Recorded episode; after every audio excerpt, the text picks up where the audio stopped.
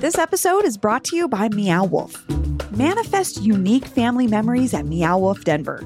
Quantum travel is the most comfortable way for Earthers of all ages to explore a playground of imagination.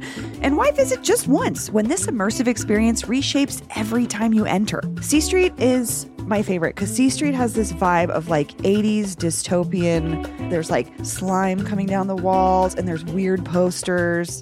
And then, of course, the secret club. With the annual Portal Pass, drop by Convergence Station as much as you want for less than the cost of two adult tickets. So if you plan to go twice, it's worth it. Plus, enjoy discounts, special offers, and so much more. Get the annual Portal Pass and spend quality space time with your favorite Earthers today. Learn more at meowwolf.com. That's meowwolf.com.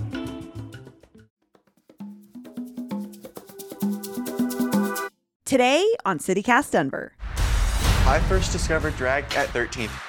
I didn't know what it was, but I knew I wanted it. When I first heard about a TV show documenting teens in drag in Denver, I had to know everything.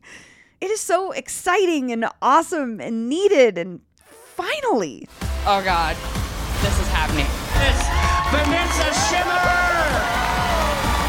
This is a place of love and support because we need that in this world. Generation Drag premieres today on Discovery Plus, and I can't wait to introduce you to the mother son duo from Denver who were behind it all. Today is Wednesday, June 1st, 2022. I'm Bree Davies, and this is CityCast Denver.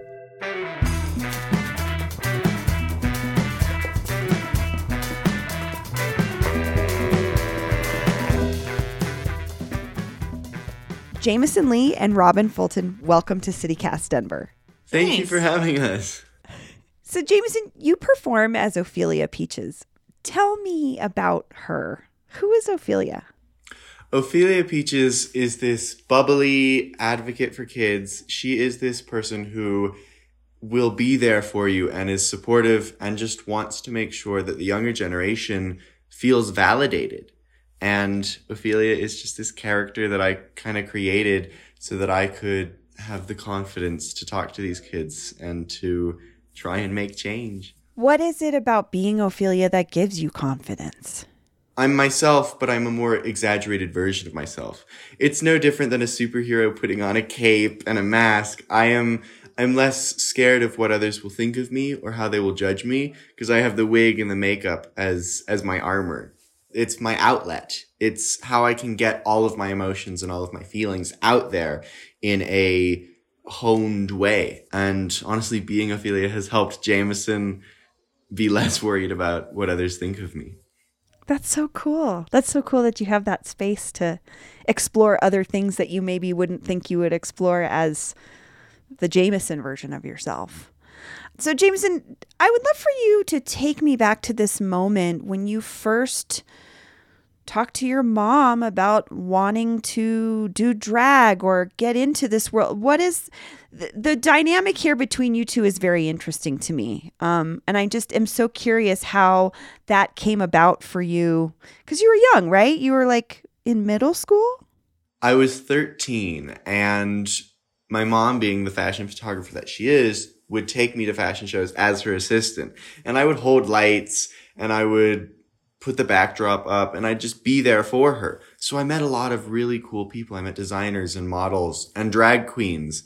And I had already known what a drag queen was because at the age of six, I was watching America's Next Top Model and RuPaul's Drag Race in the same night. And I was just, I was in love with the idea of drag. I didn't know at that time that they were female impersonators or anything like that. I was just like, oh my God, these are glamazons. They're so beautiful. I want to be them. And then my 13th birthday rolls around and I talked to my mom and I was like, Hey, you know those drag queens that we see at fashion shows and you know, um, drag race and all that? I want to have a drag queen birthday party. And my mom was like, sure, let's do it. So she talked to one of our hairstylist friends and our makeup artist friend and was just like, Hey, can we put Jameson in drag? And they were so happy and they were so kind. And I remember them turning the chair around into the mirror and seeing myself with the lashes and the eyebrows and the wig and just seeing not a different person, but a more me than I had felt. Hmm. And from then on, I was just in love with drag. Robin, can you tell me about your experience that night? The sparkly lights were sparkling on his little crown, and he was just smiling, just sitting there, just as pleased as he could be. And he looks over at me and he says, Mama, I feel more me than I ever have in my whole life. And my heart was like the Grinch that day, like grow like three sizes all of a sudden. I just, I was overwhelmed and I thought, all right, well, I can't just enroll him in soccer or band. I mean, this is something, what do I, how do I find other kids? There's got to be other kids that want to do this. There's got to be. And so, um, you know, I planned on a photo shoot and I, I spread the word and a couple people knew people who had kids that wanted to do a princess photo shoot. And some friends came and they did hair and makeup and, And we had some drag queen friends that we knew do makeup. know, And at this photo shoot, they they did the makeup. All these kids looked so beautiful and they were so happy. And then after the photo shoot, the drag queens were like, "Oh, honey, you can't just do a photo shoot. You have to do a ball. You have to do something more than that." And I was like, what is a ball? I'm thinking, you know, Beauty and the Beauty. Beast. Yeah. And I thought, this is awful. I'm not throwing this prom, you know. It's and then they were like, oh, no, no, honey. A ball is completely different. Let me explain.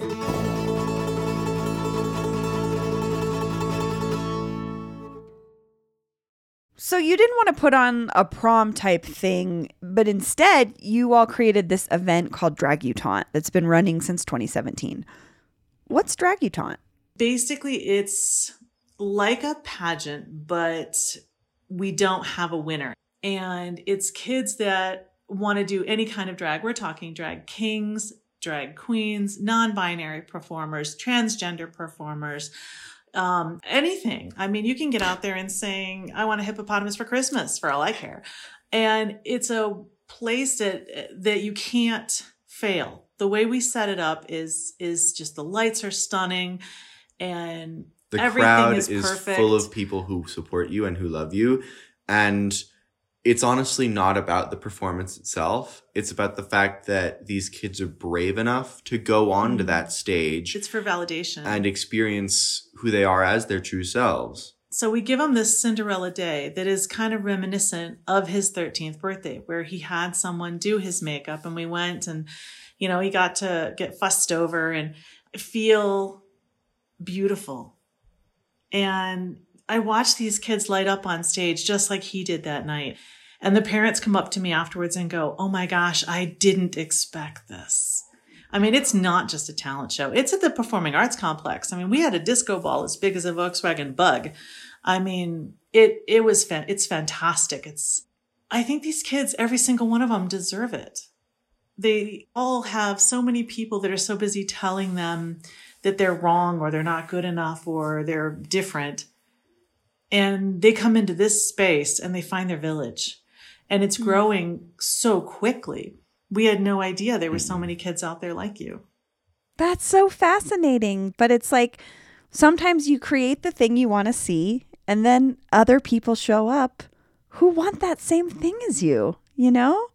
and especially with the kids too um i'm still in touch with all if not most of them and i just i find it so beautiful when they reach out to me and they're like i got my first show. I'm performing an all ages brunch. What do i wear? What wig should i do? What makeup should i do? And i'm just like yeah i'm so proud of you. I all of these kids i'm so proud of because it takes a lot of courage to do what they're doing and just to to see them. Oh, you got to tell her what happened with Honey Bun. Oh yeah. So there was this year for Dragutante, there was a a drag kid, Honey Bun, who I I love her so much.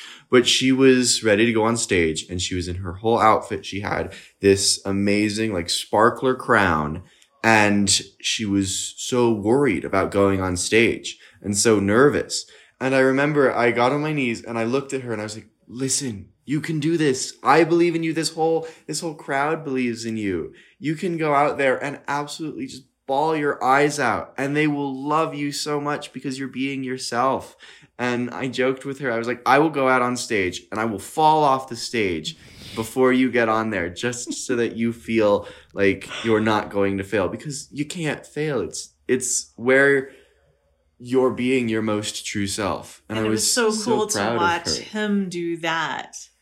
Because Yeah. this is the kid that started out so shy that to stand on a stage like that, you would never. You ran off the stage in a dance recital when you were six years old. But uh, yeah, I mean, to watch you now just have this confidence. I mean, gosh, in front of 5,000 people at Denver Pride, this one got out there with a microphone. And I just, I did, I had no words. You mentioned that the competition aspect is removed from Dragutante, but I know that you got approached a couple years ago by a TV producer who wanted to put that element back in. What was your response? That's one thing that Jameson actually has has had an absolute iron fist about. They said, "Oh, well, we're just going to film it like it's a competition, but you can give every kid a crown." And he goes, "No, I don't think we're the group for you." Because you didn't want it to be a competition. I was so proud of him. He's like, "That's not what we're about. That drag talent is an absolutely affirming it is not a competition. It never will be. I won't let that happen because every one of those kids fights every day just to be themselves and to feel like they have self worth. And I mean, the suicide rate has jumped in LGBTQ kids. Trevor Project just put out stats 50%, 50% of LGBTQ kids. And to have an affirming memory, they say drops that so significantly that it actually releases endorphins when they think about that memory and it lowers the suicide rate. Wow. And so it's, you know, I can't imagine if my kid felt that way. I mean, there were times that, you know, you weren't supported and it, it was before we, before we moved away from the mountains and we moved down here and, um, not everybody was on board with, with him dressing like a princess and, and doing that sort of stuff.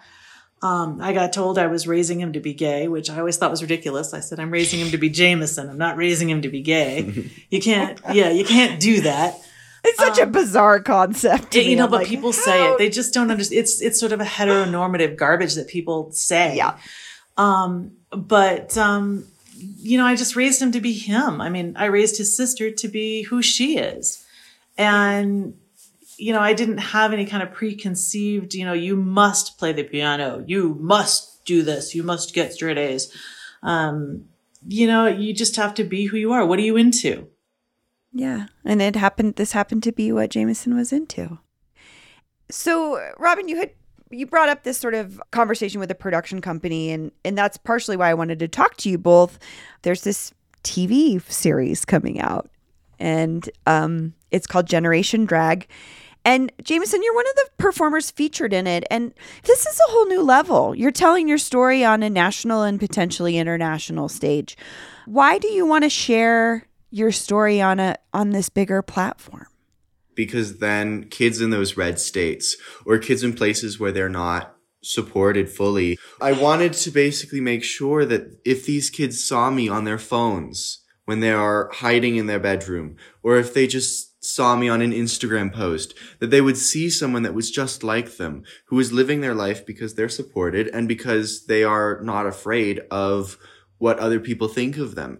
we had a big conversation about this before we decided to do it. Yeah. And and we said, you know, life is going to change and people aren't going to like this. And some people are, but we have to be okay with the fact that some people are not going to like this. And I think in order to make positive change in the world, You have You to have to be be that sacrificial lamb for a bit. you do. You have to be uncomfortable to do that.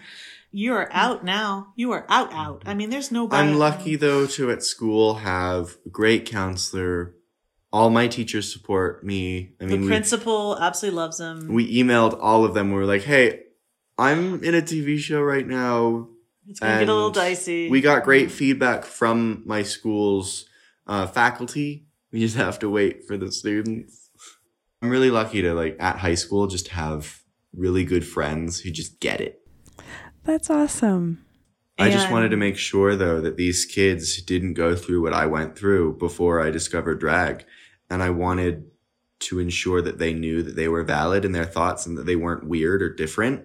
Because, I mean, if you're from a red state and you've never seen a drag queen in person and you have no idea what this is, seeing someone your age who is going through the same things you're going through and is being themselves is a validating moment. Because if they can do it, why can't I?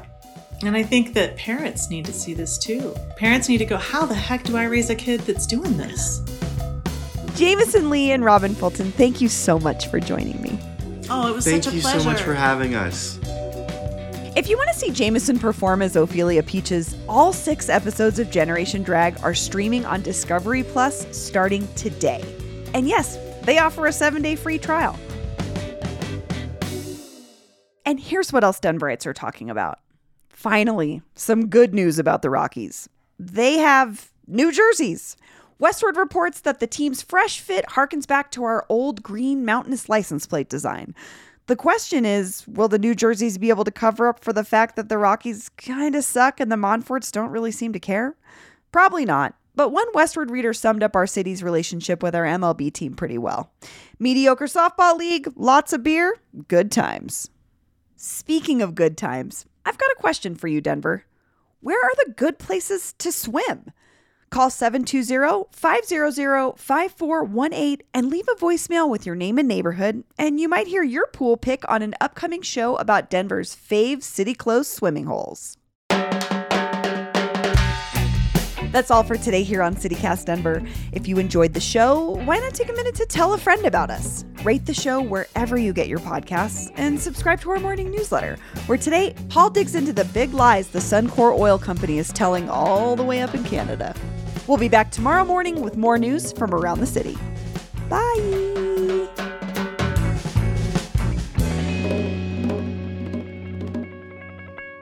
All six episodes of Generation Drag are ste- steaming. Steaming hot. Okay.